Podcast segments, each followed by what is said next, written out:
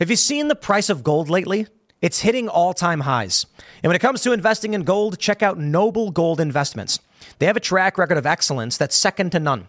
Just look at their thousands of five star reviews on Trustpilot, Google, and the Better Business Bureau. Customers rave about their knowledgeable staff, smooth investment process, and life changing results, which you can see for yourself online.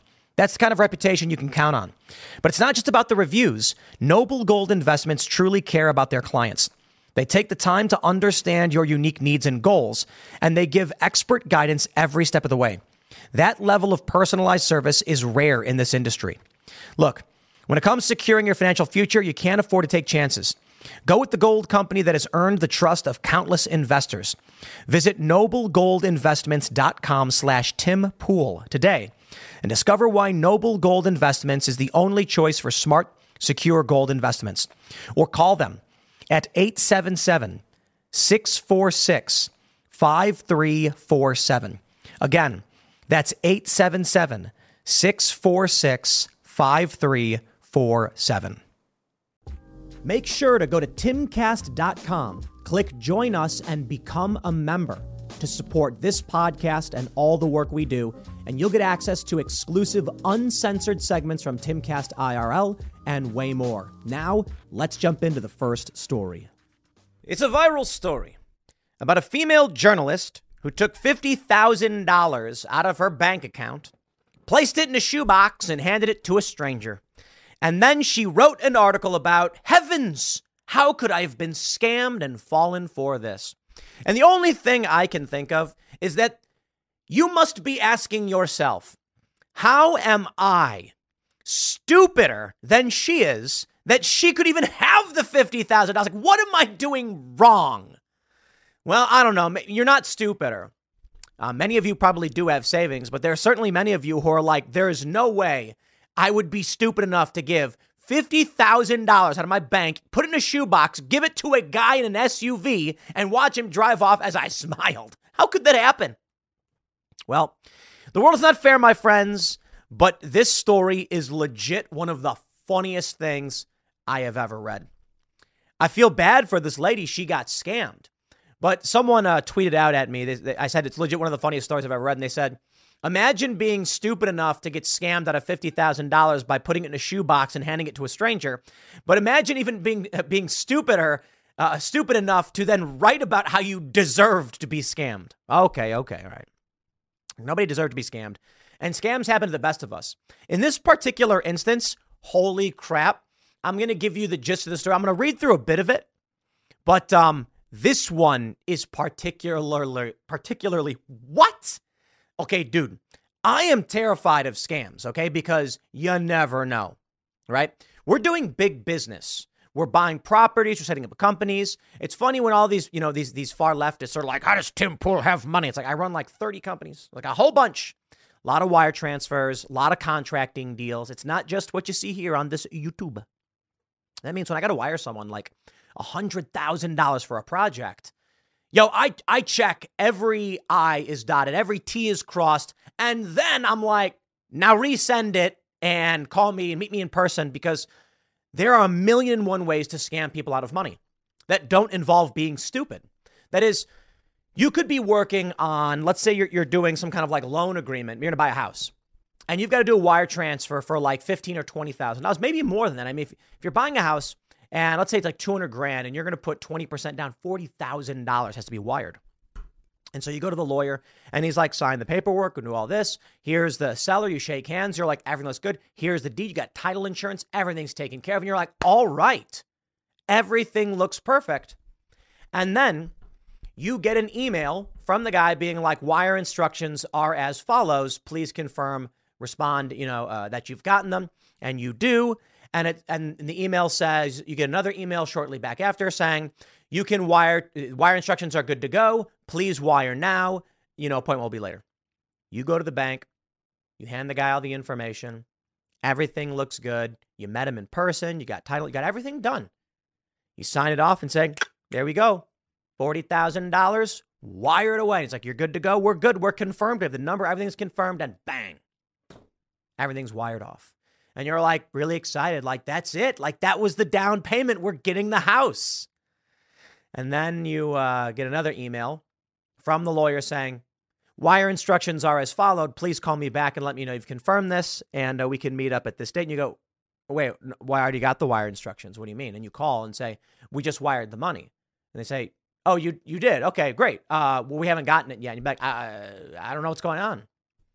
And then it turns out what happened was you were hacked, you were being spied on, and someone sent you a spoofed email giving you false wire instructions so that you would wire to the wrong person. Things like that could happen. I, I know the scenario described is a little bit rare, but I absolutely you gotta we gotta go through the story. Okay, here's the gist of the story because I know I was ranting for four minutes already. The important point of the story and why I think it's relevant to all of us is it's about a journalist. And these are the kind of people who are writing the news. This is a woman who received a phone call from Amazon allegedly, who told her that her identity had been stolen and she was going to be she was going to be transferred to the FTC. So then she gets a phone call from the FTC, and the guy claims he's investigating her for serious crimes and she's being investigated and they're going to freeze her assets. He's going to transfer her now to the CIA. And she's like, okay. And then the CIA guy on the phone is like, yeah, basically money laundering, theft, stolen cars, and you're the one who's going to go to jail for it. And so she's like, Oh, oh no, what do I do, ma'am? You have to take $50,000 out of your bank account, put it in a shoebox, and hand it to my guy. And she goes, Okay, whatever you say. How? How could anyone fall for that? Well, ladies and gentlemen, no one ever accused journalists of being smart people. Let me read through as much of this as I can um, because I don't want to make like a 50 minute video reading this whole article. I just want to give you the key points. But it's how the day I put $50,000 in a shoebox and handed it to a stranger, I never thought I was the kind of person to fall for a scam. I I feel bad that she got scammed, okay? But like there's a point in the story where she has all of her family savings, okay, most of it. Or most of her savings. I don't know, maybe her husband has hidden assets or, or separate assets. And she walks past her husband, like, what's going on? she's like, shh. And then she goes outside and gives gives all the money away. Amazing. Later on, he's like, Why didn't you tell me? I would have stopped you. And she's like, I don't know. I, I'm a journalist.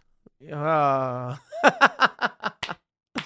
On Tuesday evening this past October, I put $50,000 in cash in a shoebox, taped it shut as instructed, and carried it to the sidewalk in front of my apartment. My phone clasped to my ear. Don't let anyone hurt me, I told the man on the phone, feeling pathetic. You won't be hurt. Just keep doing exactly as I say. Three minutes later, a white Mercedes SUV pulled up to the curb. The back window will open, said the man on the phone. Do not look at the driver or talk to him. Put the box through the window, say thank you, and go back inside. Now, when you first read this, it seems like her family was being threatened. When she said, Do not let anyone hurt me, they're going to say the man on the phone knew my home address, my social security number, the names of my family members, and that my two year old son was playing in our living room. He told me that my home was being watched, my laptop had been hacked, and we were in imminent danger. I can help you, but only if you cooperate. His first orders don't tell anyone, not her spouse, not the police, not a lawyer. Well, when I first read this, I was like, heavens! Did someone call her up and go, Hello, Charlotte. I can see your two year old son playing in your living room right now. I have your social security number, your phone. I know where your husband is. If you don't give me $50,000 in cash, bad things will happen to you and your family. oh, that'd be scary, right? That's not a scam. That's a threat of like harm and death to your family. If someone was like, holy crap, someone's seriously threatening me. And then the person went on to say, if you contact the police, your spouse, or a lawyer, insert threat, I'd be like, that's not, a, I mean, it's a scam, but like, that's like strong armed robbery. Like, you are threatening harming. That's not what happened. That is not what happened in this story. What happened in the story is the guy's like, I'm a, I'm a police officer. Please take out $50,000 and hand it to a strange man in a vehicle. And she was like, well, okay then. You know, it's funny. Throughout the story, she's like, I feel like I'm being scammed, but I'm going to do it anyway. This is wild stuff. She says, I've told the people the story. Most of them say the same thing. You never see it coming. She mentions that Gen Z and millennials and Gen X, 34% more likely to lose money to fraud compared with those over 60, uh, over the age of 60. It's really amazing. So I'm going to give you the gist of the story. Here we go. It's the morning of October 31st.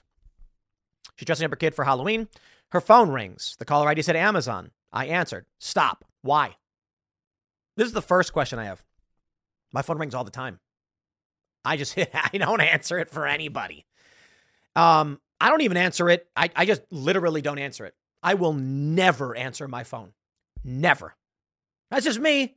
Um, but I also clarify, I don't actually like, have a phone. I guess um the difference between me and this lady is that uh, as the CEO of a big company who gets like thousands of emails every day, I actually don't own a computer or a phone that is like my device. You know what I mean? Because with accounting, with legal and stuff, people have access to all of it. It's, it's, it's like, I don't know how to describe it. It's a weird. There was a point in my life where all of a sudden it's like, I didn't have a computer anymore. I had a computer, I'd play video games on it. No, I have a Steam Deck. I play Baldur's Gate 3, Fallout, Skater XL, and Spelunky. That's what I have.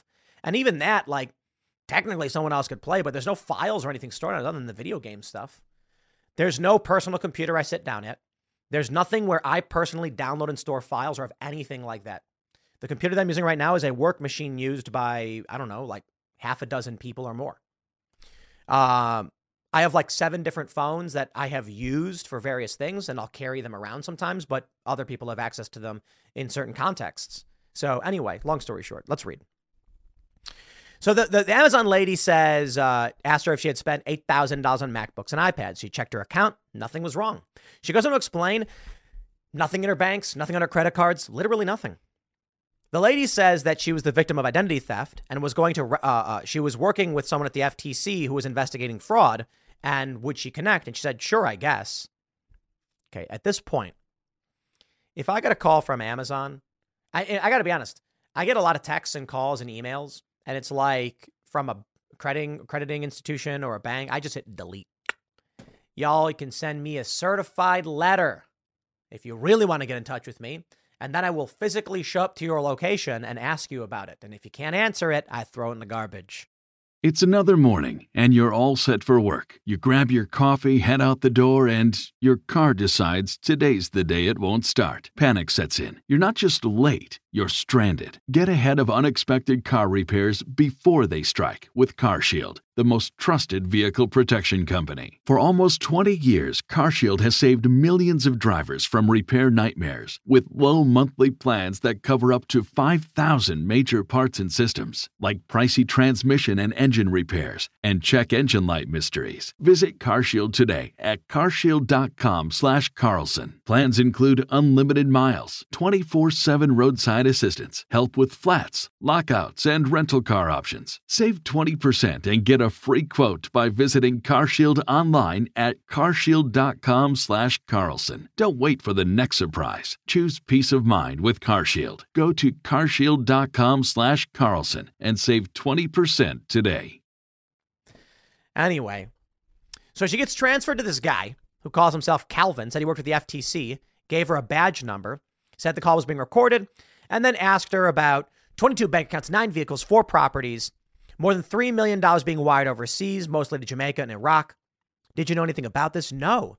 Do you know someone named Stella Suk Yi Kwang? No, I, I, don't. Here's a photo of the ID. Are you, are, are, do you have anything? Do you know anything about this? Tech, a car found in Texas. There's blood and drugs. This is on you.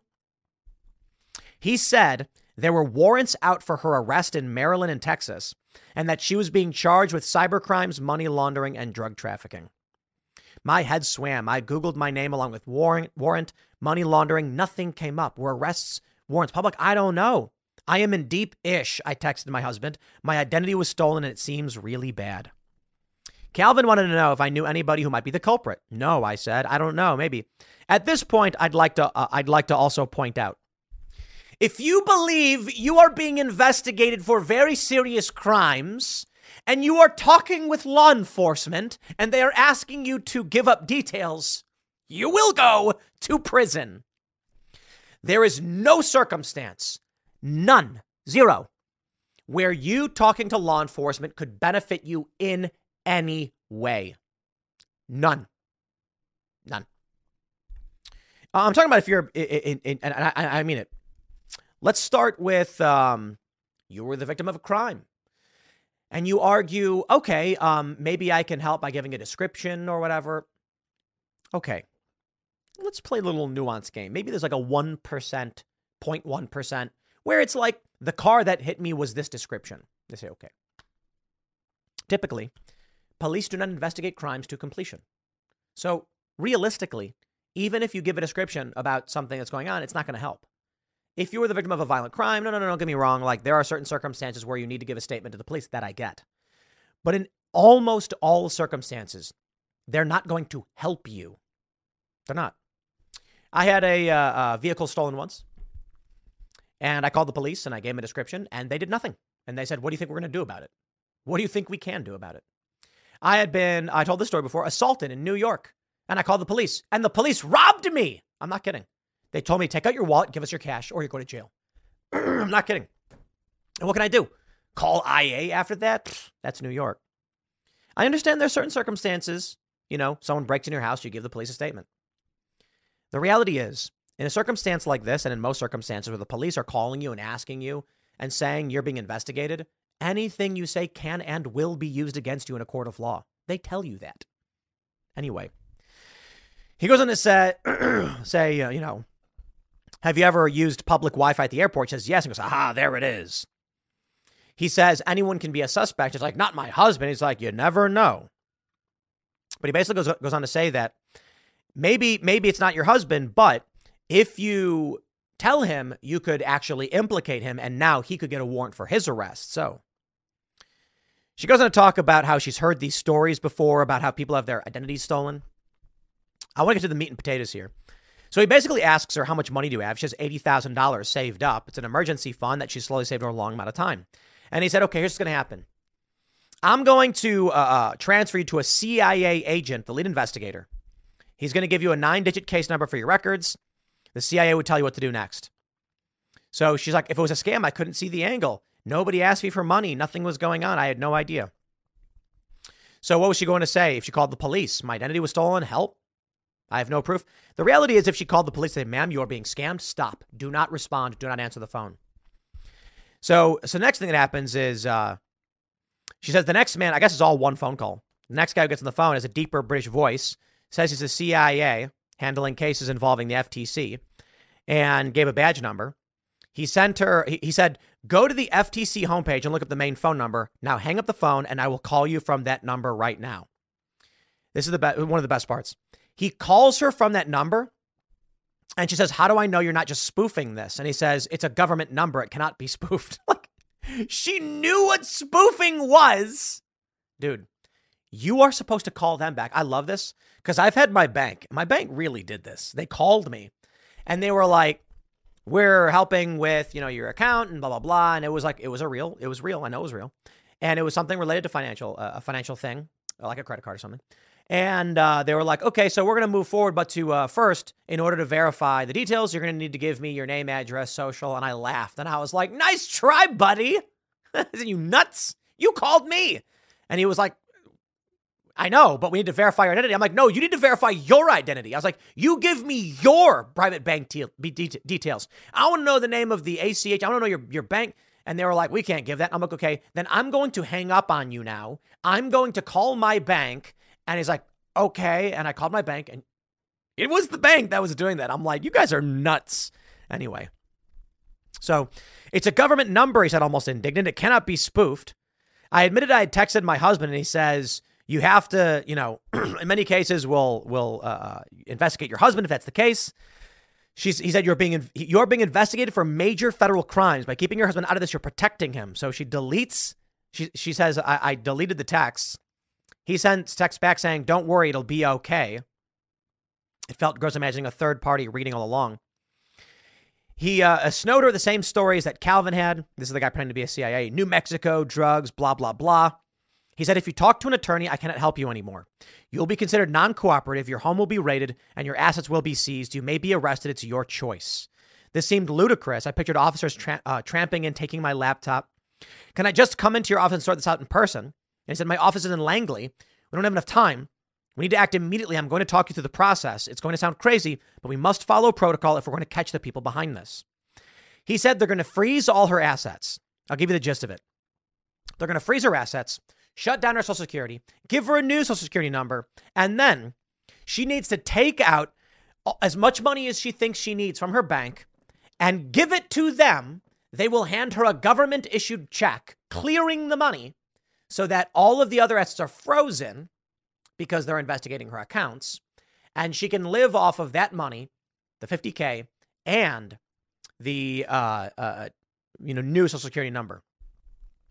He asked her how much she thought she would need. She said 50,000. He said, okay, go to the bank and get that cash. Do not tell them what it is for because in many cases, the identity thief, it was someone who worked at the bank. I love this. I absolutely love this. He says uh, it's important to monitor where this money goes from now on. All of your assets are part of the investigation. He told me that one of his colleagues would meet his, her apartment to guide her through the next steps. you can't send a complete stranger to my home. My, my two year old son will be here. Let me worry about that. It's my job. But if you don't cooperate, I cannot keep you safe. She says it's impossible to explain why I accepted this logic. Stop. Could it be that you are not a smart person? DC journalist. But I'd given marching orders and a deadline. My son would be home soon, and I had to fix this mess. I put on sneakers in case I needed to run. I brought a backpack for the cash. It's amazing. So she goes to the bank. She says, Michael's on speakerphone. I asked the teller for $50,000. The woman behind the thick glass raised her eyebrows, disappeared into the back room, came back with a large metal box of $100 in bills, counted them out with the machine. She pushed the stack of bills through the slot along with a sheet of paper, warning me against scams. I thanked her and left. The fake CIA agent said, You did a great job. I have to go for a moment to see about the details of your case. I'm going to have you speak to my colleague if you have questions. He put a woman on the phone, blah, blah, blah. Said it was a, a, a protocol she said no government agency would establish this as protocol. It was preposterous. I need to speak with Michael. I told the woman woman on the phone, I don't even believe that you're a CIA agent. What you're asking me to do is completely unreasonable. So he sends a photo of a badge. She's like, I don't even know if it's real. He said, I don't know what else to tell you. You can trust me and I will help you, or you can hang up and put yourself and your family in danger. Do you really want to take that risk with a young child? I waited for a stoplight at a busy intersection. I can see my apartment window, blah, blah, blah. She says, I don't trust you, but I don't seems like I don't have a choice. Lady, you had a choice. You could have told your husband. That's it right there. But but but then he would be investigated and go to jail too. Marriages are privileged. Furthermore, she could have opened, opened the box showing the money, and then he would have taken it from her and said, Are you nuts? So when I got home, well, she gets home, she has the cash. She puts it in a box, in a shoebox says, uh, uh, write down your information on it. My colleague will be there soon. Tonight we will close down your social security number. Tomorrow you'll need to go get a new one from the social security office. We'll secure the money for you. She says, why can't I use the cash? And he basically said, all of this is going to be frozen. We are giving you a government check, which is clean money. I need to see your colleague's badge. He said, undercover agents don't carry badges. They're undercover, remember. You are probably being watched. The criminals cannot know that a CIA agent is there. Okay. You see, the funny thing here is the CIA, CIA is not going to send agents like this. It is not burn notice, where there is a guy who's a CIA agent who's going to come and do the specialty job like that. The CIA, furthermore, is supposed to be operating outside of the UIS, uh, uh, uh the UIS, the, the USA. The CIA, I mixed them up. The UIS, I don't know what that is. Uh, uh the USA. So it would be more like FBI or contractor or something like that if anyone was going to be meeting with you. She said, in a twisted way, this made sense to me. Or maybe I'd lost my grip on reality. Uh huh. Michael seemed to sense that I was flagging and asked if I had lunch. Says, to eat, blah, blah, blah. Okay. She says, uh, she, he asks what she does for work. Says she's going to be in DC. He says, oh, you can visit me in Langley. A little after six, Michael told me to go downstairs. My husband had just come home. Says, "What's going on?" I, uh, I, said, I whispered, "I have to go downstairs and meet with the guy who's helping with the identity theft case." I'll explain more later. He frowned and silently mouthed, "What?" I met the SUV at the curb and I put the money in the back seat. It was 6 or 6 p.m. Even if I tried to see who was driving, the windows were tinted. It was dusk. He maybe wore a baseball cap. When I turned around, I could see the backlit faces of my husband and son watching from our apartment nine stories above. As I walked back inside, Michael texted me a photo of a treasury check made out to me for $50,000 and told me a hard copy would be hand delivered in the morning. He was working on setting up my appointment with the Social Security office. You will, you will receive a confirmation text shortly. Stay on the line until you do. I took my son trick or treating with the phone still on. It's been five hours. Eventually, the guy's not coming back, so it'll call. She eventually starts to realize what's going on and then says, Oh my God, you're lying to me. You just took my money and I'm never getting it back. Did you know Fast Growing Trees is the biggest online nursery in the US with more than 10,000 different kinds of plants and over 2 million happy customers in the US? They have everything you could possibly want, like fruit trees, palm trees, evergreens, houseplants, and so much more. Whatever you're interested in, they have it for you. Find the perfect fit for your climate and space. Fast Growing Trees makes it easy to order online, and your plants are shipped directly to your door in one to two days. And along with their 30 day Alive and Thrive guarantee, they offer free plant consultation forever. This spring, they have the best deals online, up to half off on select plants and other deals. And listeners to our show get an additional 15% off their first purchase when using the code POOL at checkout. That's an additional 15% off at fastgrowingtrees.com using the code POOL at checkout. Fastgrowingtrees.com, code POOL. Offer is valid for a limited time. Terms and conditions may apply.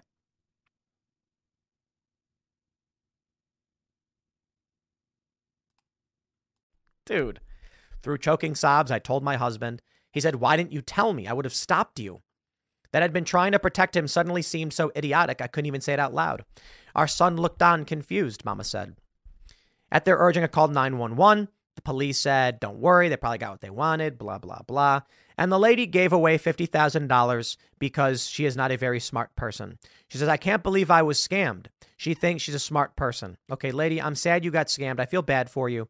But most important thing is understand anybody can be scammed. Anybody. Even me, even you. That's why I take it very, very seriously. Smart people are less likely to be scammed, but there are still ways to scam smart people by exploiting their assumptions that they're smart people. The reality is just, it's tough out there. And sometimes you might be a victim of a scam and you don't even realize it. Keep your security, keep your defenses up. I just think it's hilarious. This woman's like, I am a journalist. I should not be scammed. These people, they write fake news. They are not smart. Some of them are, some of them aren't. Remarkable, remarkable story. I got a story for you guys. So a friend of mine one day said, I forgot how it came up.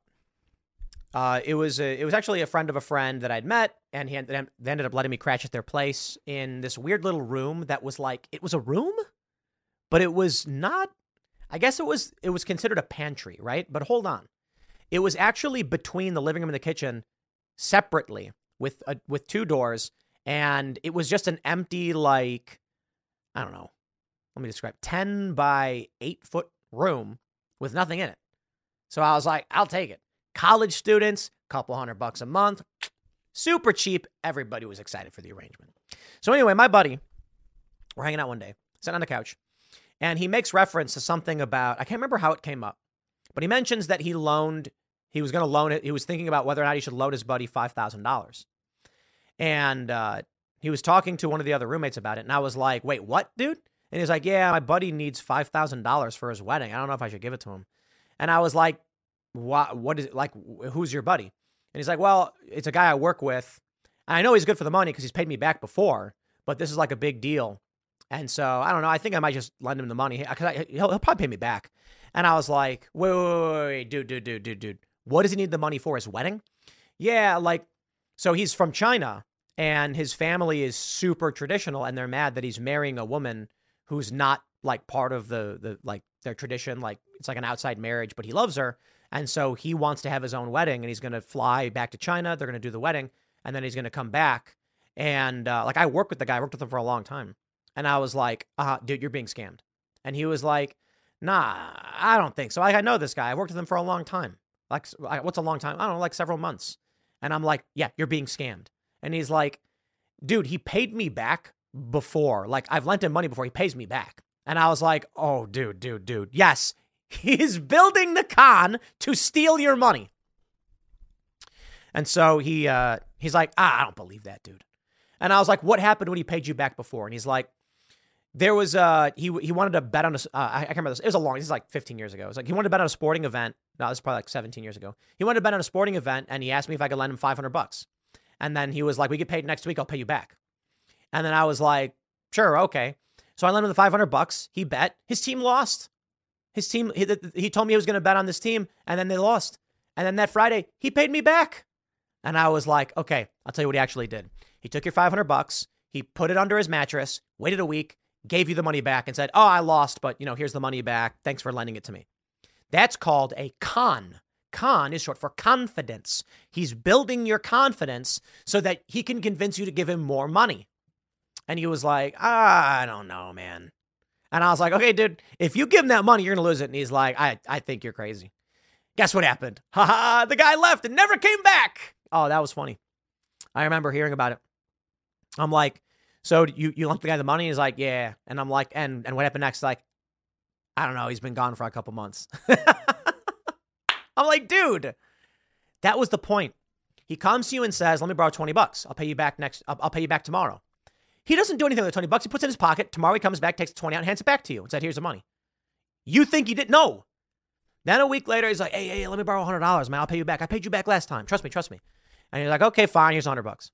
He puts it in his pocket, does nothing with it, comes back, hands it back to you. All right, all right. Here's your hundred bucks back. Thanks for lending me the money. Same hundred dollar bill, probably. Or he washes it. He like break, breaks change, then he comes back and hands you twenties, or like a few singles to make it look like he did something. Or he comes back, he's like, I won. I won the bet. Like I made a bunch of money. Here's here's your money back. Then it was five hundred. It's like, bro, you know we're getting paid. You know I'm gonna have the money in my check. I can pay you back.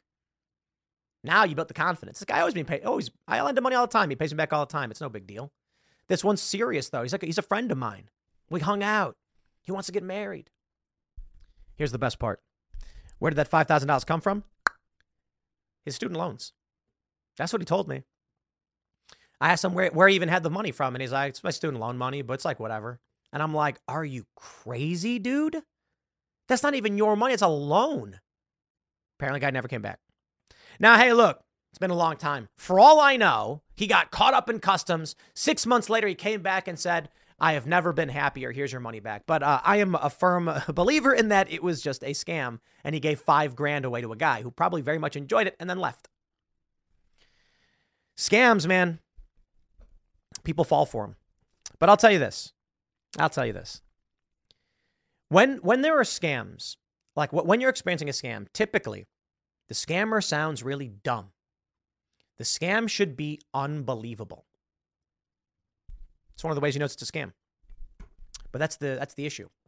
The reason why the Nigerian prince emails are often littered with grammatical errors, everybody likes to make fun of them because they think they're so smart. But this is how the scammers trick you. It's fascinating. I've seen all these articles where they're like these Nigerian scammers, they'll email you saying I'm a prince and my money's locked up, I need help.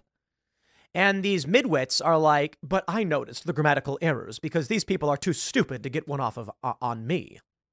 Yeah, perhaps. But the grammatical errors are on purpose. They want to weed out anyone who might notice it's a scam. When they can email 100,000 people by downloading a stolen email list, blast out an email. If they make it look real and smart and intelligent and highbrow, they will end up wasting their time on people who are like, wait a minute, this sounds like a scam. I quit. What they want is some doofy dotard with money lying around to wire them money. There are other scams.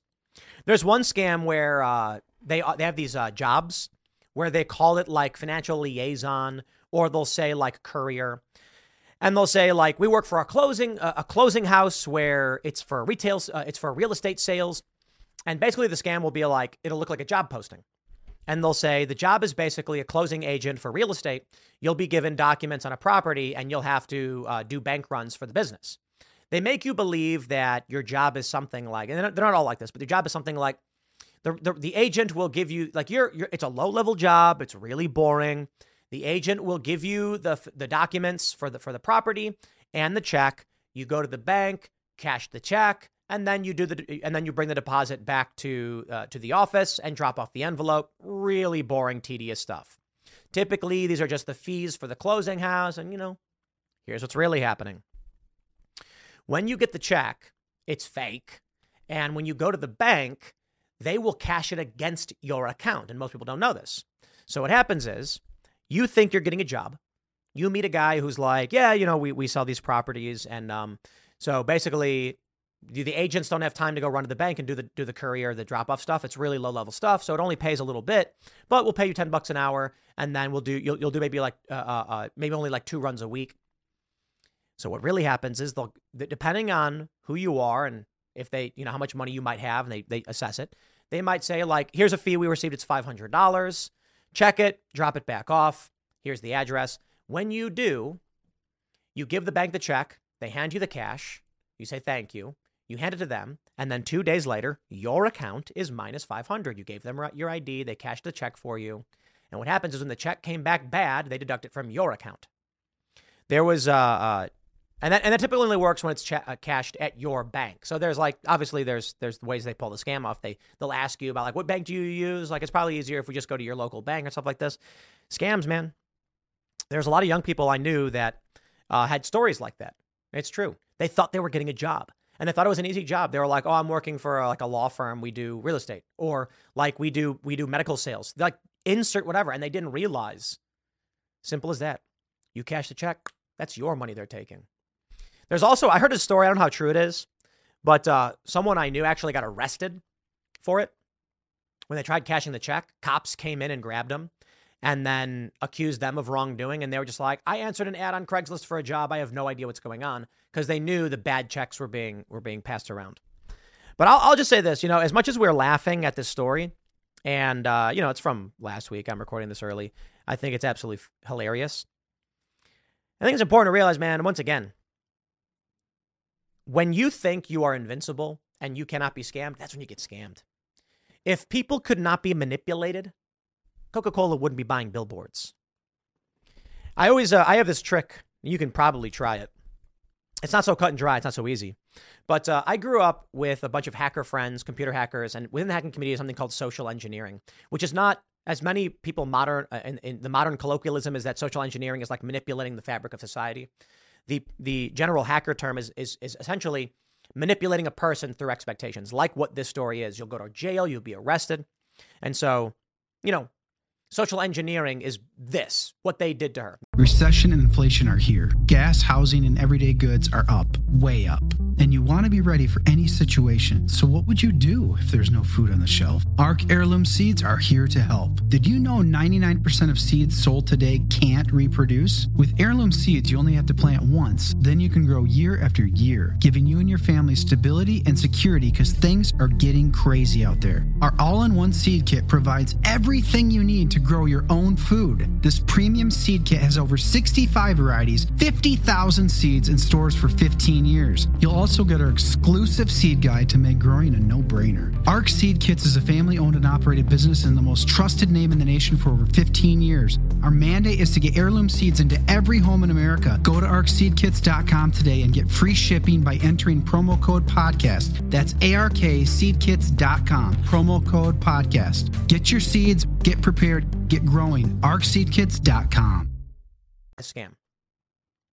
So uh, I know I know a lot of tricks. I know a lot of sales techniques, and I love doing this thing when I talk to people about scams and manipulation and social engineering. I always tell people before I get started explaining all of it, because you need about a 10 minute gap from when you say it to when you pull off the trick, because you, you like people need a rest period where their mind resets. And I'll explain.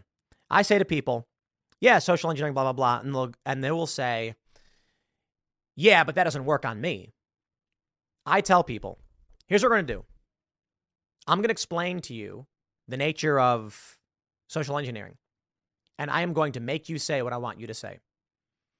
At the end of all of this, you are going to tell me, yeah, but that wouldn't work on me. And then they laugh and they say, oh, okay, for real.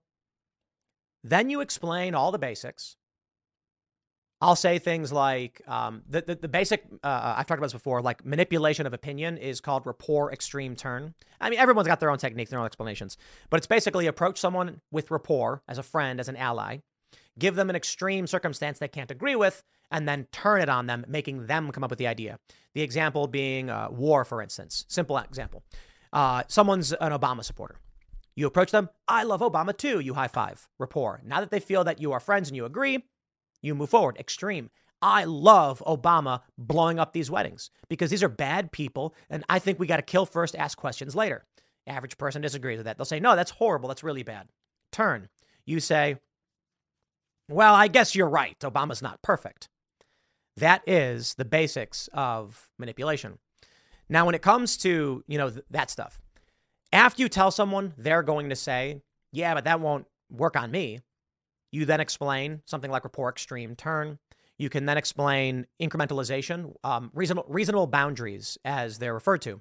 That is, let's say on a scale of, of uh, 0 to 100, 50, uh, let's, let's just say negative 100 to 100, so we can say 0 is neutral. Negative 100 is hating someone, positive 100 is, is loving someone. When a person first, first meets another person, they're typically around, you know, minus 10 to positive 10. If they're a liberal and they see you wearing a Trump hat, you're going to be in the negative category, but they don't hate you. They're going to fight you or scream at you, although it does get pretty extreme when it comes to Trump.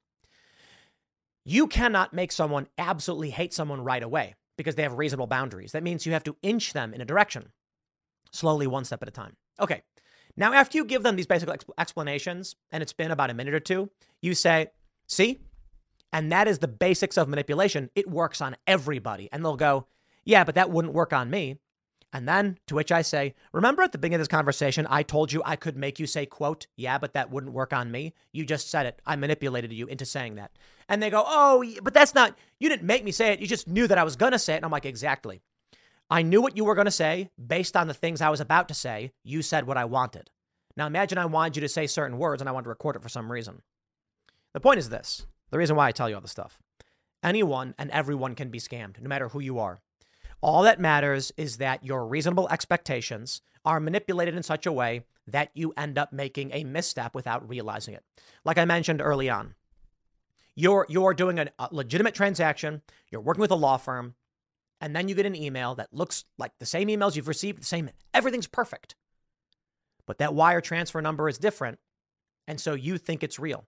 They have safeguards for this. They say call in to confirm. There are ways around that. You get an email, said, here's the wire instructions. A few minutes after you get it, you get a phone call from that number, and it is the young woman that sounds like it could be the secretary. And she's like, We wired you the uh, information. Did you get it? Not only that, if they're spying on you, hacked your computer, they can see when you've opened the email. Then, as soon as you do, they call you and say, uh, and then it even comes up in your caller ID correctly. And they're like, can you, can, can you read back the number for us to confirm it? We just sent it over. And you think it's real. Everybody can fall for this stuff. So I'm not going to be too harsh on this lady, but the story is absolutely funny. And uh, I don't know, what a long winded video about nothing, I guess. I don't know. I'll leave it there. Next segment's coming up at 1 p.m. on this channel. Thanks for hanging out, and we'll see you all then. This could be it. This could be the end of a lot of what we're seeing with parents having their children taken away from them by the state, by the government, because the children believe they are in the wrong body. Catholic parents appealed to Supreme Court after son was removed from Indiana home over refusal to affirm gender identity. It's an interesting story. This, uh, uh, uh, these parents, a Catholic couple in Indiana, they're appealing. If it goes to the Supreme Court and they rule, they could put an end to this. They say they're hopeful that the justices will take their case to protect other parents from having to endure the nightmare we did. They're represented by Becket Law, which stated that on February 15, 2024, Becket and Hirschberger Law Office filed a reply brief at the Supreme Court on behalf of the parents, asking the justices to strike down the Indiana court ruling and protect the rights of all parents to raise their children consistent with their religious beliefs. Here's the story, and I find this to be absolutely fascinating and extremely important. My heart goes out to these parents. I hope they win, but I do think there needs to be a tough conversation right now that all of you need to hear. Indiana began investigating the Coxes in 2021 and found that parents did not affirm their son's false belief that he was female and removed the boy from their care, never returning him. Instead, the state placed him in a home with people who called him by the wrong pronouns, so they were misgendering him. You see, to uh, science minded individuals and intelligent, logical individuals, misgendering is when you call a male by female pronouns. I digress. The parents were also prevented from talking to their son about God or human sexuality during their visits. The courts allowed the state to remove the child from his parents' home over, the, over this disagreement on the nature of biological sex. It was in 2019 that the Cox's son told them he identified as trans. The Coxes sought mental help both for the false belief that he was female and an underlying eating disorder. The child began seeing a therapist. That mental health system, the Coxes say, was heavily biased in favor of gender transition. Yes, they want to sterilize the child. Shortly thereafter, a report arrived with the state of Indiana stating the Coxes were not using the child's preferred pronouns. Indiana took the child away from the Coxes, placed him in a separate home, and have only allowed restricted visitation of only a few hours once per week. they have not allowed the Coxes to pass on their religious beliefs to their son. The boy's eating disorder only worsened once he was removed from his family's care. This is what every parent is afraid of. We love our son and wanted to care for him, but the state of Indiana robbed us of that opportunity by taking him from our home and banning us, banning us from speaking to him about gender. The courts disagree. In the initial proceeding, officials from Indiana said that the boy should be in a home where she is accepted for who she is. In essence, the court decided that the boy was trans. After the investigation was completed, Indiana dropped the allegations against the Coxes, but still kept the child out of their home. Their argument was that the disagreement over gender identity led to the eating disorder, despite the fact that the two were concurrent and that the eating disorder had continued and worsened after he was taken from his parents. Indiana still kept the child away from his parents even after determining that no abuse had taken place, and this was upheld upon appeal. If this can happen in Indiana, it can happen anywhere. Tearing a child away from loving parents because of their religious beliefs, which are shared by millions of Americans, is an outrage to the law, parental rights, and basic human decency, said Lori Windham, vice president and senior counsel at Becket. If the Supreme Court doesn't take this case, how many times will this happen to other families? Let's have the harsh, real conversation.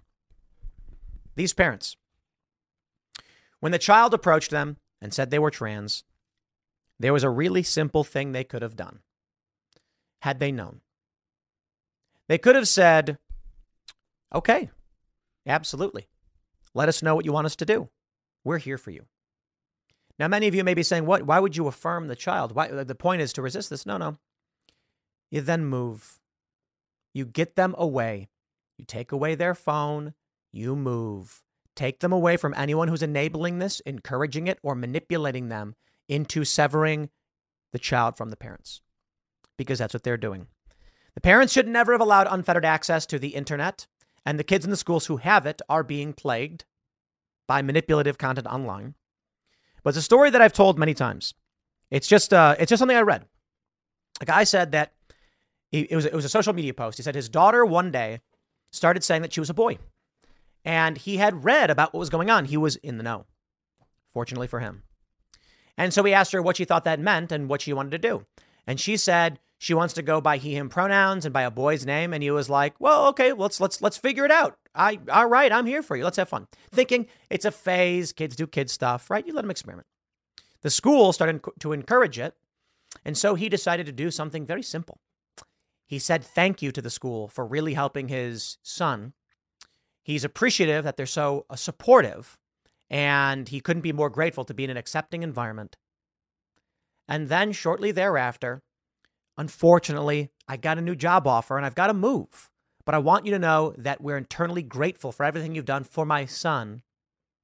He moved to a rural area, put his daughter in a private school, and within a few weeks, his daughter was back to being a girl, going by she, her pronouns, hanging out with people, and that was it. That was the end of it. The issue here is the resistance. You are in a liberal bastion. They control it, and if you fight them, you will lose because the state will come after you. Now, that being said, perhaps the good that comes out of this case is that they'll go to the Supreme Court and the Supreme Court can shut this down in some way. Unfortunately, for most people who are honest and reasonable, uh, life is not easy. Let me tell you. Uh, I'll tell you a story. I'll tell you a story. I was hanging out at my friend's house. We had guns. We were skating around. And then all of a sudden, after going to the store, uh, I felt a sharp, sharp stabbing pain in my lower abdomen. And I'm like, okay, that hurts like a six. Maybe just goes away. Sometimes, you know, I don't know, you get you'll get a pain here and there. Maybe something happened, and I don't know. Sometimes people get a pain. It happens. And um, it started to get bad. And then I thought, man, should I go to the hospital? I really don't want to overreact. Calling an ambulance, like, I don't know. It felt really bad. I was like, I think I got to the hospital. This is brutal. It was a kidney stone. And part of me doubted whether or not I should actually go and get it taken care of because people are like, I don't want to create a fuss.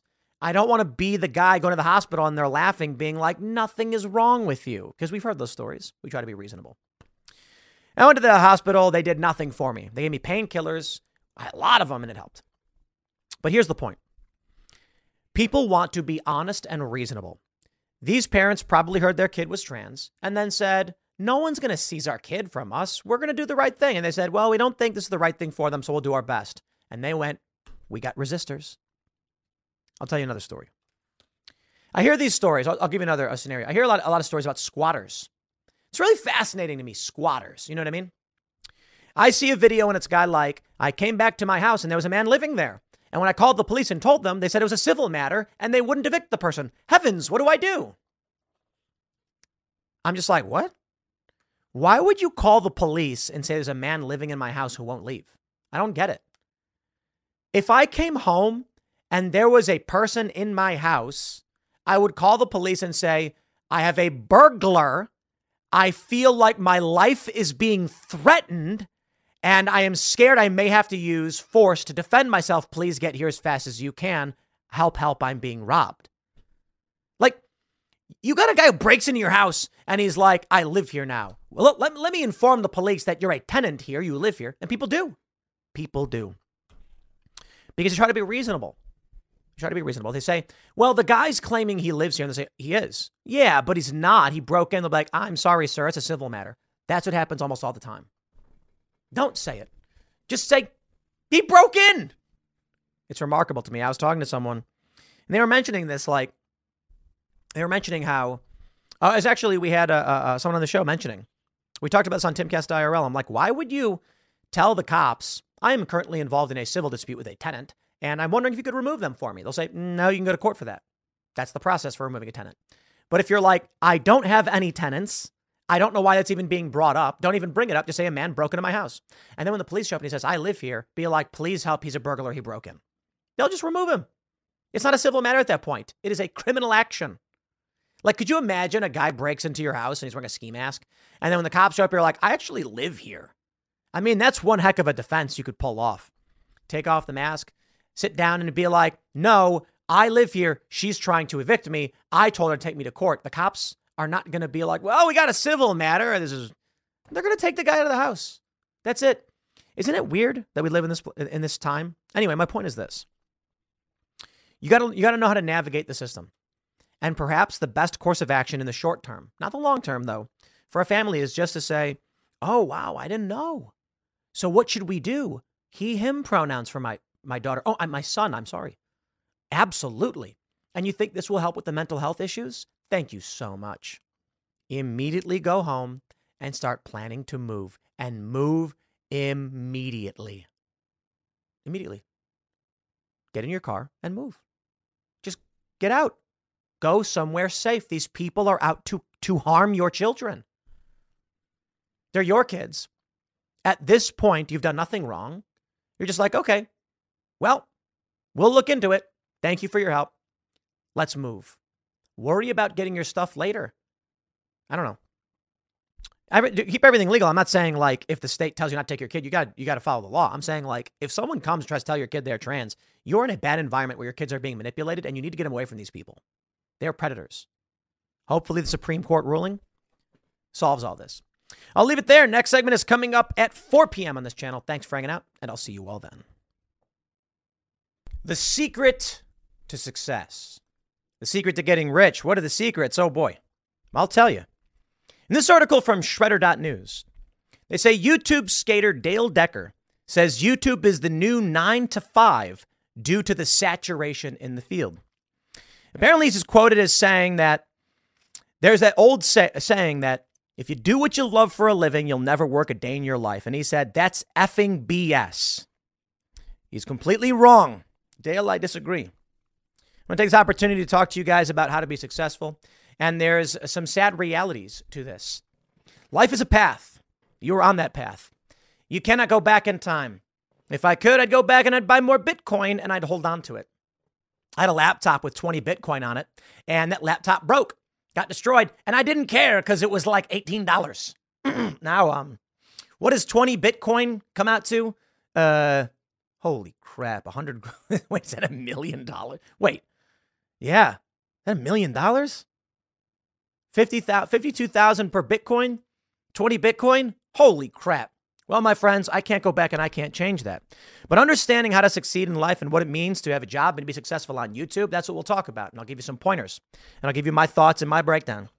The reality to life is this if you do what you love for a living, you will never work a day in your life. And it's true. I can break down why this guy is wrong, but first let me give you some context and talk to you about how to be a successful YouTuber, and, and, and we'll get into all of that. So let's let's build the context first. This is about skateboarding, but you can ignore the skateboarding. Uh, there may be some esoteric terms, but I, I'm, I'm not interested in talking about skateboarding. I'm interested in talking about building a YouTube channel, building social media, making money, being independent, and being successful, and beating the nine to five grind and what that means. so, they write. Oh, nope, nope. It just tried to, I guess it was a link there. It's not always smooth sailing becoming a YouTuber. So, if you've ever wanted to become one, it's not that easy, according to YouTube skater Dale Decker. The YouTube sensation went on to say that content creation is like working a nine to five job, even if you love what you are doing, as it becomes work. He quoted the old saying that when you do what you love for a living, you'll never work a day in your life. That's effing BS. The regular footed YouTuber also said that doing what you love for a living, like what you love, just becomes a job, and said it sucks the passion out of it. As we previously reported, fellow YouTuber John Hill received revealed a battle with depression due to the constant grind he had to release on his channel. Like his friend Decker admitted trying his hardest to upload more videos with too much work than he had put in. Even if you stayed positive, Decker said he enjoys skating now so much more because his rent isn't dependent on it. He doesn't need to be burnt out to be a YouTube star because he also has a job. Now, I'll explain to you very simply why this guy is wrong. With all due respect. You don't know he seems like an all right dude, but I will, t- I will, I will tell you, Dale, and if you end up seeing this, like I, I'll break down for you the issue. You don't love being a YouTuber, you love being a skateboarder. So, for those of you that are like, I've tried doing what I love and I didn't love it. Okay, do you love running a business? Listen, it is true that if you do what you love, you will never work a day in your life. Fact. And if you love the grind, you will be rich. That's the reality of it. There's other ways to get rich, you know. What's that song from Lily Allen? Um, that she'll uh, she'll she'll get naked and it'll be shameless because everyone knows that's how you get famous. Yeah. There are certainly easier ways to make money. But let's get real. Being a YouTuber is work related to producing videos, putting keywords, making titles, figuring out the proper upload time, setting a schedule. If you love doing that, as I do, you will never work a day in your life. Now, I've got some unfortunate realities to give to you. The first, I'll give you a fortunate reality. You don't need talent, you don't need skill, you don't need intelligence, and you don't need capital. There is only one thing you need to succeed and become wealthy, and that is perseverance. Scientific fact. Our very intelligent academic researchers looked at all the data and they said no matter how much money someone started with, no matter if they had two legs or no legs, the only thing that mattered in success was perseverance. If at first you don't succeed, try, try again. Rodney Dangerfield didn't get famous until he was like 50 years old. This is a dude that was trying to be in the entertainment industry and nobody cared. And finally, he just broke down and said, I must suck at this. And so he gets up on stage and says, Man, I am terrible at this. Nobody cares. I get no respect, I tell you. And everyone started laughing. And he became the master of self deprecating comedy. Superstar movies. And it wasn't until he was in his 50s, I think he was in his 50s, because he never gave up. So, the reality of this if you do what you love, you will never work a day in your life.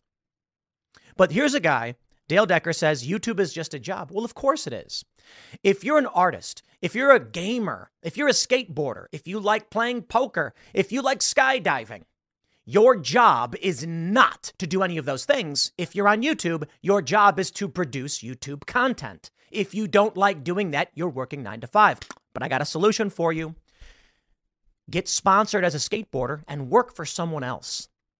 You'll make less money and you'll do less work. Fair trade off, isn't it? And then you will do what you love. Now, hold on there a minute. In the world of skateboarding, what do you do? So, for those that aren't familiar, don't worry about the esoteric nature of skateboarding. I'm just going to describe a passion project. You wake up every day, you engage in your passion. If you're a video gamer, what do you want to do? You want to play a video game. I love playing Baldur's Gate 3. Do I make money off it? No. Maybe we'll, do, maybe we'll make a video game channel with, uh, we have Gamer Maids, is one of the channels we have on timcast.com. Now, let's say you want to monetize that. Well, in skateboarding, you maybe go to the park, you hang out with your friends, you ride around, you feel the cool breeze on your face. But to produce content to make money off of, now you have to perform tricks on camera. Do you love doing that? If the answer is no, you're not doing what you love. Let me tell you a few pointers, and I'll tell you why I'm successful. I do what I love every single day. What do I love? Solving problems. That's it. Forget everything else. Forget YouTube, forget skateboarding, forget music, forget politics. I succeed because I like solving problems. You give me a Sudoku puzzle, and I'm going to be like, I want to figure this one out. You show me someone trying to solve a problem, and I will try to so- I will try to figure it out. I will try to solve that problem.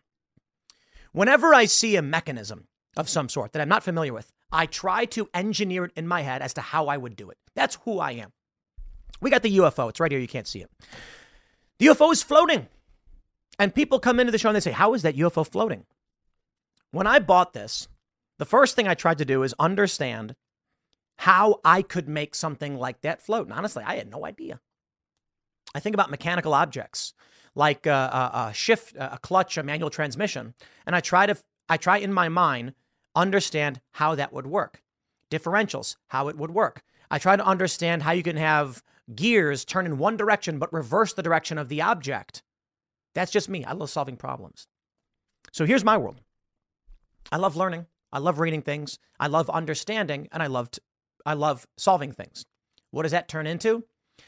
I read the news all day to understand what's going on in the world and why the problems are happening. I try to imagine what's making these things happen the way they do, and I try to provide an option that could alleviate change or alter the course of that issue.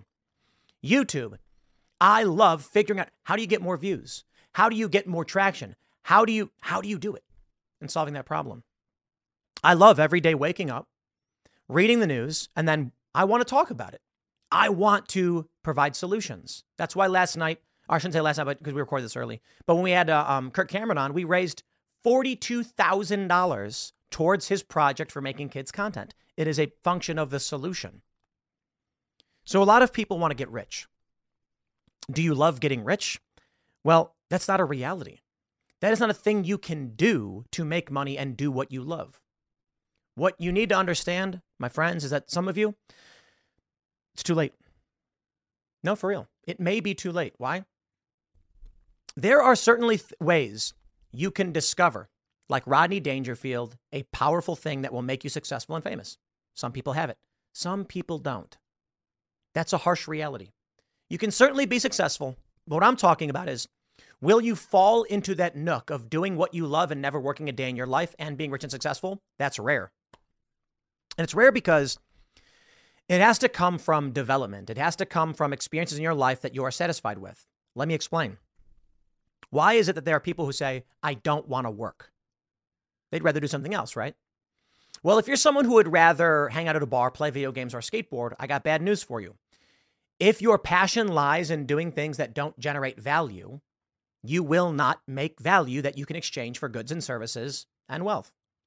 Why don't you have those passions? I believe overwhelmingly it comes from your childhood development. That being said, you must find what your passion and drive is because you may not become a millionaire, but you can certainly become successful and live and live comfortably doing what it is you do love. Let's say you're a skateboarder and all you want to do is skateboard. I don't want to film. I don't want to, uh, you know, I don't want to sell things. I don't want to make videos.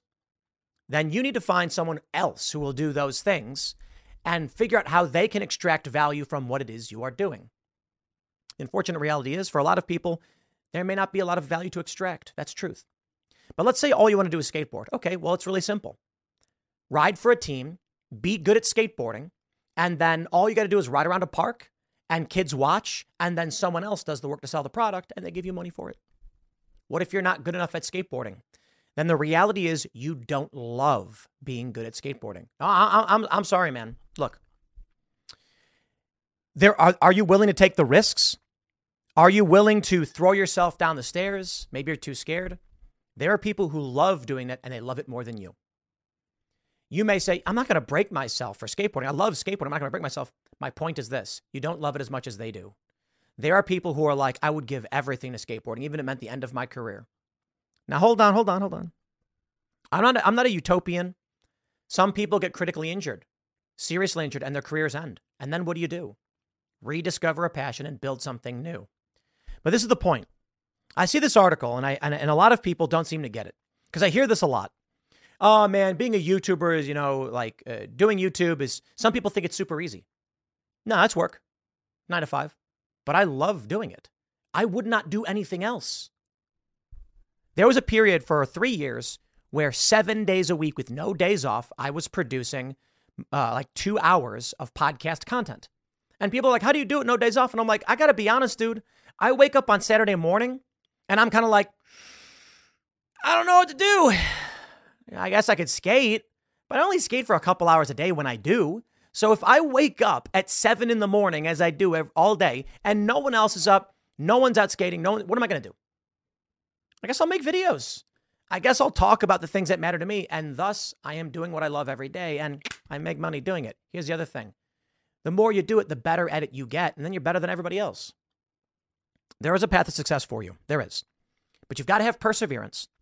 You've got to solve problems. And you have to genuinely love what you are doing. If you are someone who says, I really just want to lay here and read a book, I'm sorry, I don't know how that generates value for someone. What I find with a lot of people who complain about the system and complain about capitalism is that they ultimately don't want to produce things of value. They argue that I should be able to sit around all day playing video games and get paid to do it. Okay, well, you have to figure out that path to do it. But there are people who think the government should pay their bills, the government should do this. The reality is, government's not doing it, someone else is doing it. Someone else is working, giving their value and resources to the government who's taking it, and then giving it to someone else who's not doing anything. I don't want to be too too too too downer when I say like not everybody can find this path, but it is true. Not everybody will find that path or have that passion. But it does exist and everything can be monetized in some way. Everything. So what do I love doing? Let me let me let me hopefully my perspective and what I'm doing may light something up within you and help you find that path to success. I love complaining about things. I mean, I'm half kidding. But I've always loved reading the news ever since I was a little kid. I want to know what's going on. I want to know why it's happening. Maybe that's something in, intrinsic to me. I want to know why things work the way they do. I just want to. It's just, sorry, it's ingrained. So I'm reading the news all the time, on, trying to understand what's going on. I found something interesting in my life. People complain about things they don't really care about.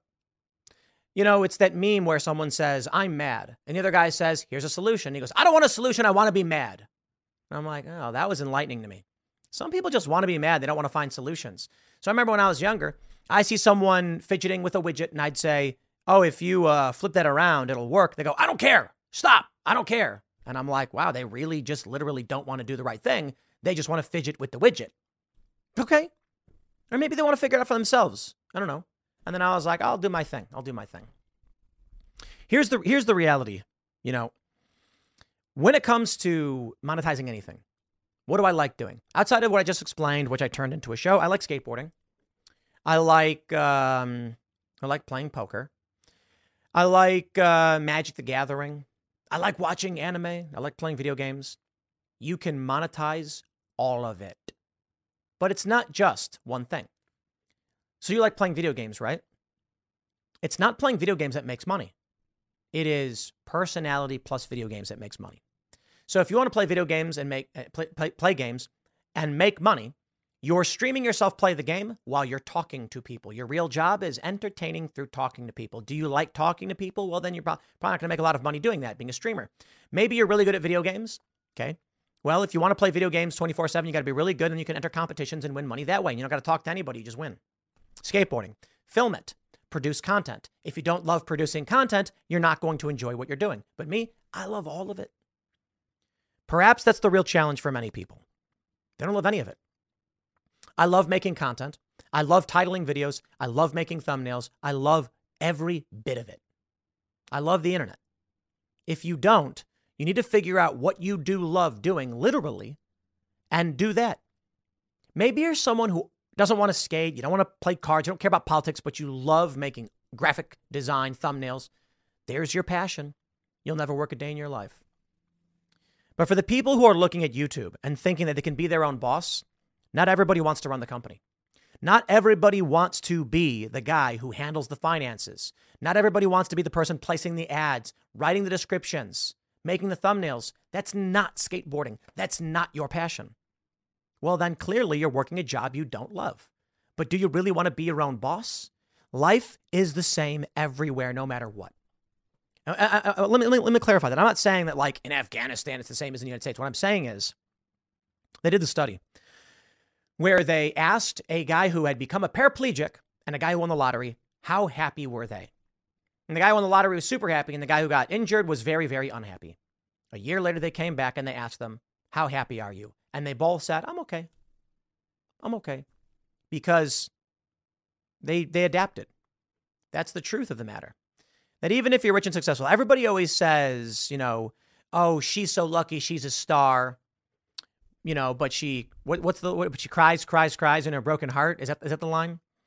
What, what, what is it? If she's so lucky, why do the tears come at night? I don't know. Is it a Britney Spears song? You get the point.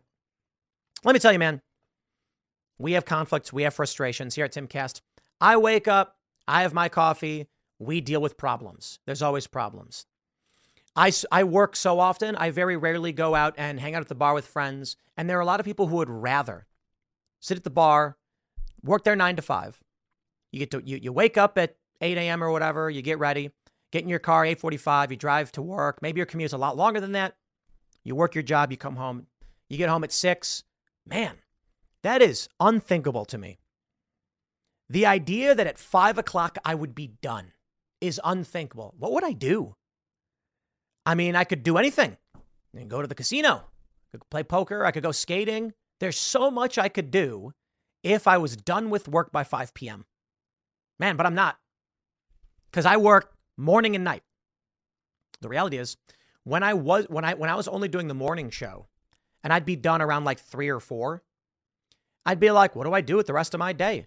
I'd play video games, watch TV, go to the movies. We went and saw a lot of movies. We'd go out to eat. And I was like, I'm bored. So we made another show, Timcast IRL. Now I do two shows. And if I don't do them, I kind of just sit there like, I don't know what I'm supposed to do. You know, this is what I want to do. There's nothing I love more than doing everything I'm doing. It's not work. But here's here's the last thing I'll say because it's kind of just like a rant on making money. And for me, doing this 16 hours a day plus is what leads to more, more, more and more money coming in. One of the biggest mistakes people make is they say, if only I had money, I succeed. I, I would succeed. I didn't start doing this with money. I was working at, I was broke when I got hired by Vice. I was traveling around the country with dwindling savings. I was not making enough money, so I was slowly losing money. Every so often, there'd be a big news story, and I'd say, if you want to see me do more of this, can donate, because that's the only way I do it and I'd make a couple grand per trip, but that was like every other month. So I'm sleeping on couches, 300 bucks for like, you know, crappy rooms in New York. When I started working at Vice, I had no money. None. They paid me a salary. I said, cool. Then I went to work for Fusion. They paid me more money. I said, fantastic. Then I got paid a lot. When I started producing YouTube content independently, it was actually 2012. But when I left Fusion and said, let's let's let's let's go for it. I'm just gonna start making YouTube videos. It was scary. It was scary because I had a savings and I was spending a lot of money. I wasn't spending money doing the business. No, no, no. I was spending money on life. I was uh, paying rent, buying food, wondering if I'm going to be able to make enough money doing YouTube to turn it into something I can do for the rest of my life or like as a job for at least some period. So here's here's here's the nature of it. I never had to work at Vice or Fusion. I could have sustained myself from the ground up with what I was doing streaming. I had no money, did some live streams, and people paid me. I then saved that money. I used that to travel around, and I was sleeping on couches and sleeping outside and traveling around doing adventure stuff. I decided at some point, you know, maybe there's a, a path to expand my horizons. I decided to go work for somebody. At any rate, I made money and I saved it. It didn't cost me money to take the job, and I got hired because of the things I had started doing for free. Went outside, filmed things. Produced enough to at some point someone said, I'd like to pay you to do more. I said, okay. Someone else said, I'll pay you more to do more. I said, okay. It didn't cost me money to start. To be fair, okay, like let's let's be literal a little bit. I had to buy a, a, a $600 cell phone at the time. So I had worked for a company, bought my bought a smartphone. I was like, wow.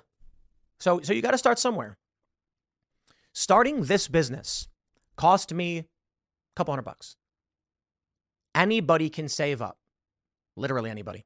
Don't believe me? Dude, you can go stand in downtown Chicago and panhandle a couple hundred bucks very quickly. And you could tell people the truth. Hey guys, I need to buy a cheap GoPro so I can launch a business and I don't make enough at work. So I'm I'm out here asking people to pitch in a couple bucks. Guess what? They will give you money. I'm not saying that's what you should do, but you could. Here's how I started my YouTube channel.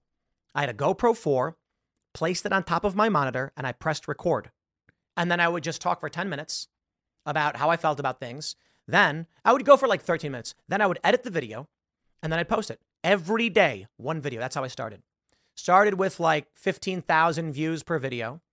And at, at that point, you know, I, I mean, it, started with a few thousand, like six or seven, but uh, very quickly started going up. And I started making uh, connections from doing it.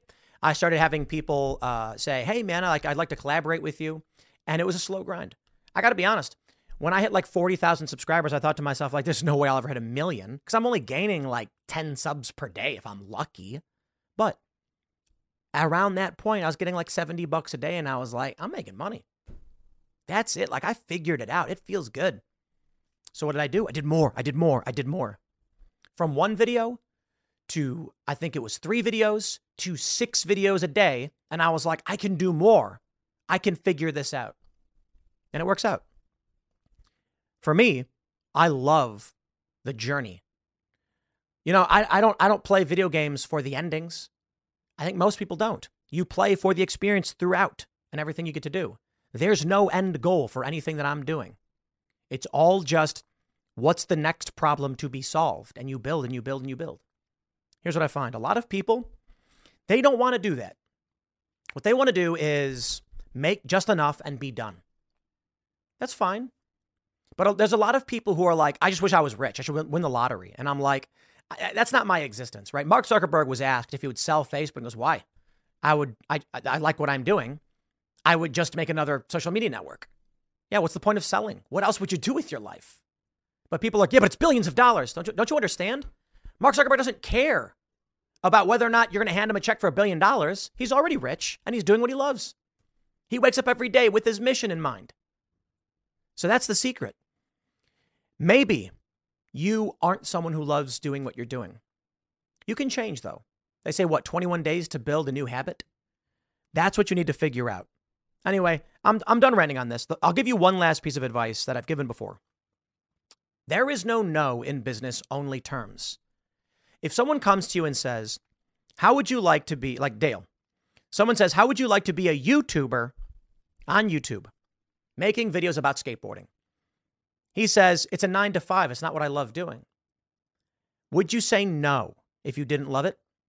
That's the wrong answer in business. The correct answer is how much? So I had a friend, um, and I told him this if you got a call from McDonald's Corporation, and they said, We want you to work the cashier in Omaha, Nebraska at our location downtown. What would you say? 99% of people I ask say no. No, I wouldn't do it. You know, I talk to investors and business people, they chuckle and they go, How much? And I'm like, Exactly. It's a different mentality. I got to be honest. I don't believe for me or Mark Zuckerberg or anybody, there's an amount of money that would actually get us to run the cashier at McDonald's. And that's because we've already what I I, I describe this as breaking the barrier, reaching a point where you've got a snowball rolling down a hill, allowing you to do everything you want to do, and you have nothing to worry about. That means for you, the question is McDonald's calls you and offers you a job running their cashier in Omaha, Nebraska. Uh, if, I'm assuming you don't live in Omaha. Like, like the point is to move somewhere. But if you do, I don't know, Iowa. Um, for the average person, if you're if you feel like you're stuck in that grind, the question is how much do you need to get to a point where you feel like you can just live and do what you want to do? For me, I'm doing exactly what I want to do and it makes money. Maybe you want to get to the point where you do what you want to do and it doesn't make money. You need substantially more than I do. So the answer to the question is how much? And then it's really simple. If they say 15 bucks an hour and you go, I'm moving to Omaha for 15 bucks an hour, I make 50 bucks an hour already doing my trade. The answer is really simple. If they say 15, still the answer is not no. It is whatever number you want it to be. So if McDonald's came to me and said, work the cash register, I'd say, I got to be honest, dude, there's no amount of money you could get, you could offer me. And that's true for a lot of people. There's none. Like not even a billion dollars. I got to be honest. because I'm like, I don't know what I would do with it. I'm doing what I love, sustained, hanging out with friends, producing content. I'm doing everything I love doing every single day. Why would I stop to go work? But for those who are stuck in that grind and working, the response should be 200,000 a year. And we're not going to give you $200,000 a year to work the register. I'm like, okay, then I don't take a job I don't want. It's really that simple. There's a lot more to it, but I don't know. I just felt like ranting on this when I saw this. I'll leave it there. Otherwise, I'll go on for an hour. Uh, next segment, I guess, is going to be at 8 p.m. at youtube.com slash timcastirl. Thanks for hanging out, and I'll see you all then.